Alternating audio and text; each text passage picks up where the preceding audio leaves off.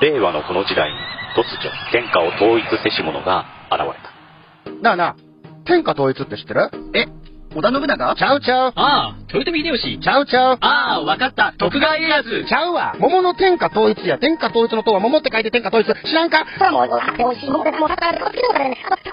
う食べてますけど？食べとんかい甘くて美味しいさくらんぼ、桃、りんごは、シシド果樹園の天下統一。天下統一で検索。燻製とは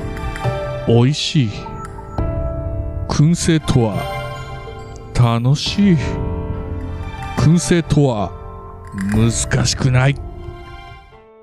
燻製ミックスナッツ燻製チーズ燻製卵などベアーズスモークハウスがお送りする燻製品の数々お問い合わせはベアーズスモークハウスワン at gmail.com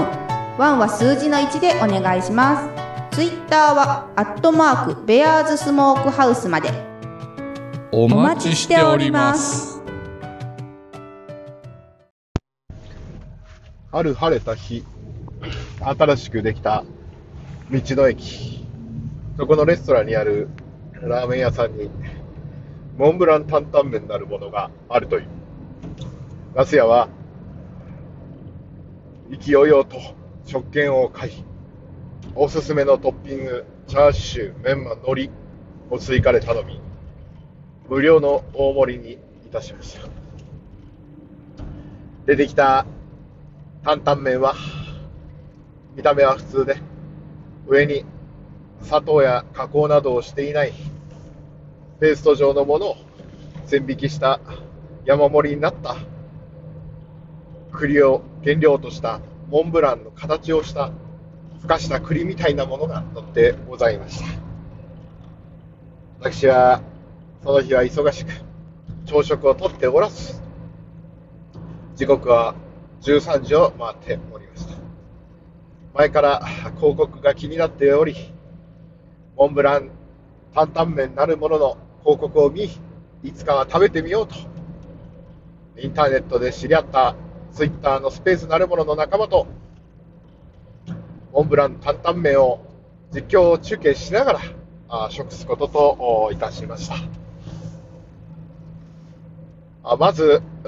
そこのフードコートのラーメン屋さんは、つけ麺が有名らしく、あ他のお客様は全員、ほぼ9割方、つけ麺を頼まれておりました。私も今になって思えば、食べる前に、モンブラン担々麺のレビューを見ておくべきだったと思います。大盛りにして、トッピングも増加し、あ、増量し、さあ、早速来たモンブラン担々麺。概要は写真の通り、広告の写真の通りでございました。えー最初はあ、モンブランどんなものなのかなと、私は、あ一口、箸で上の方をすくってみようと思い、箸でモンブランのと一番頂点の部分を挟み込みました。片方の箸でどちらが触れたかは分かりませんが、触れた瞬間、ポロポロとラーメンの上に崩れていく様子でありました。普通のモンブランのイメージであれば、しっとりとした食感というか、粘り気があるような感じで、えー箸にまとわりつく感じだと思うんですが、何せ無加工のモンブランのために、箸が触るためにバラバラになっていくのでした。それはまるで、その後の悲劇を物語っているような感じが今となってはする思いでございます。味は、まあ、ふかした栗を潰したような味だと思っておりました。そこで私はまず、担々麺のスープと味、麺を確かめようと、モンブランの担々麺を人のままで一口食べてみました。まあ、普通の担々麺だなと、最初は思った次第そこで私は今になって思えば、レンゲと箸をうまく使い、すべての担々麺を、すべてのモンブランを担々麺から分離すべきでありました。丼を動かせば動かすほど崩れていくモンブラン。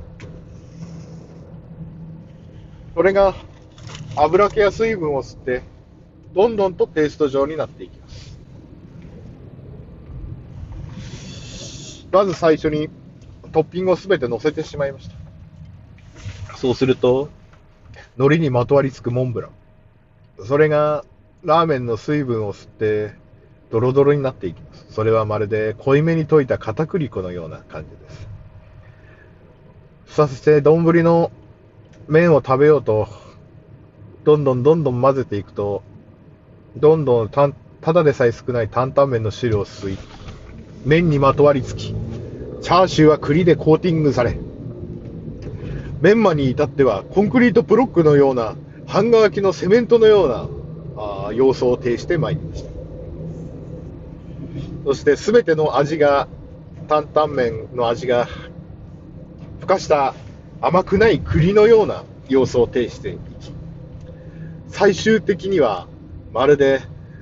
マンホールの中に覗いた油が溜まったお水のような様相を呈してまいりました。私は大盛りで頼んだのですが、半分以上残し、そのまま食器返却口へと向かったのでした。今のが前編でございます。後編。人に勧めて大事件。その3日後でございましょうか。ポッドキャストのリスナーさんで、私のハウスとか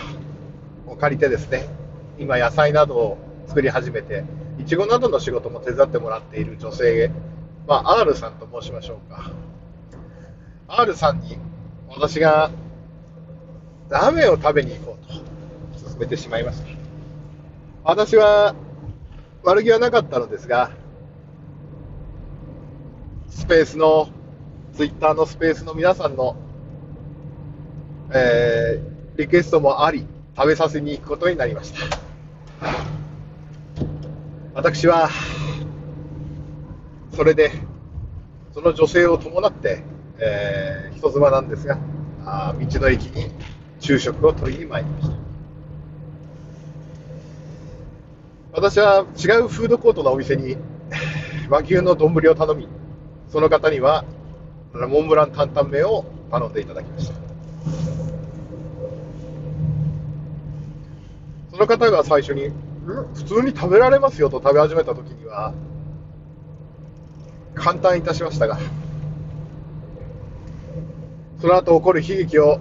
この時二人とも知らないでいたのであります。まず、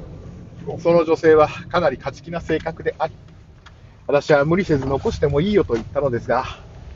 皆さんからのリクエストということもあり、なんとスープまで全て飲み尽くしてしまいました。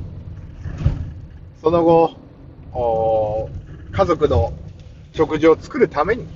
横にある併設されている直売所のですね、ところにカレーの具材を買いに行こうというので、カートを引っ張り出して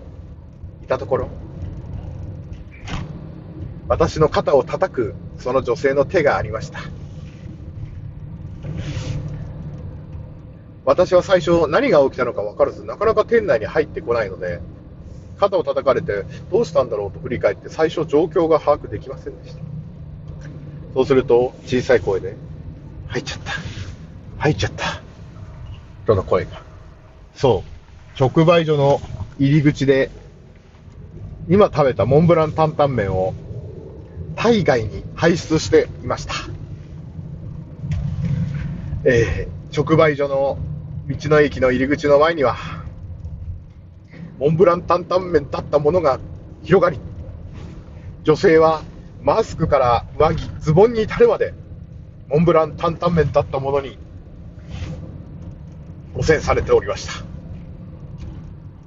そこで私は、これはどうにかしなきゃならないと思い、車の鍵を渡し、早く車に逃げてしまいなさい。あとは僕がやるからと。行き、直売所のバックヤードに向かいました。そして直売所の社員を呼び、すいません。知り合いが、ここで粗相をいたしてしまいましたと。言ったところ、直売所の店員が、外は町のものなので、私では対応できかねますという逃げ腰。じゃあどうすればいいのか。いや、直売所ではなく、道の駅の事務局に行ってください。と言われまし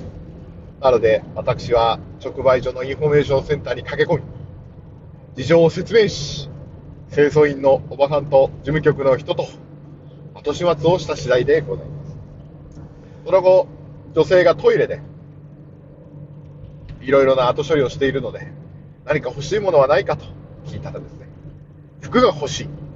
ズボンが欲しいということなので、併設されていたファミリーマートで、私は高い高い上着を買うことになりました。その後、上着は買え、私は直売所の前の清掃されている職員さんと私、あ職員さんに対応し、対応していたところ、着替えが終わった女性が、じゃあ先に車に戻っていいよと私は言ったのですが、駐車場の横の喫煙所で、えー、セブンスターでしょうかね。セブンスターを吸いながら、私の方を見て、一服している様子を見て、私は、ああ、今日道の駅に来てよかったんだなと、素直な感想を持った次第でございます。皆さんもぜひ、道の駅笠間のですね、吐くほどうまいモンブラン担々麺を食していただくことを切に願う次第でございます。長くなりましたが、一応、ポッドキャストで配信するとしましたので、モンブラン担々麺のお話はこれぐらいに出したいと思います。それではまた次回お会いできる時を祈りつつ、See you next time. Goodbye. ガス屋でした。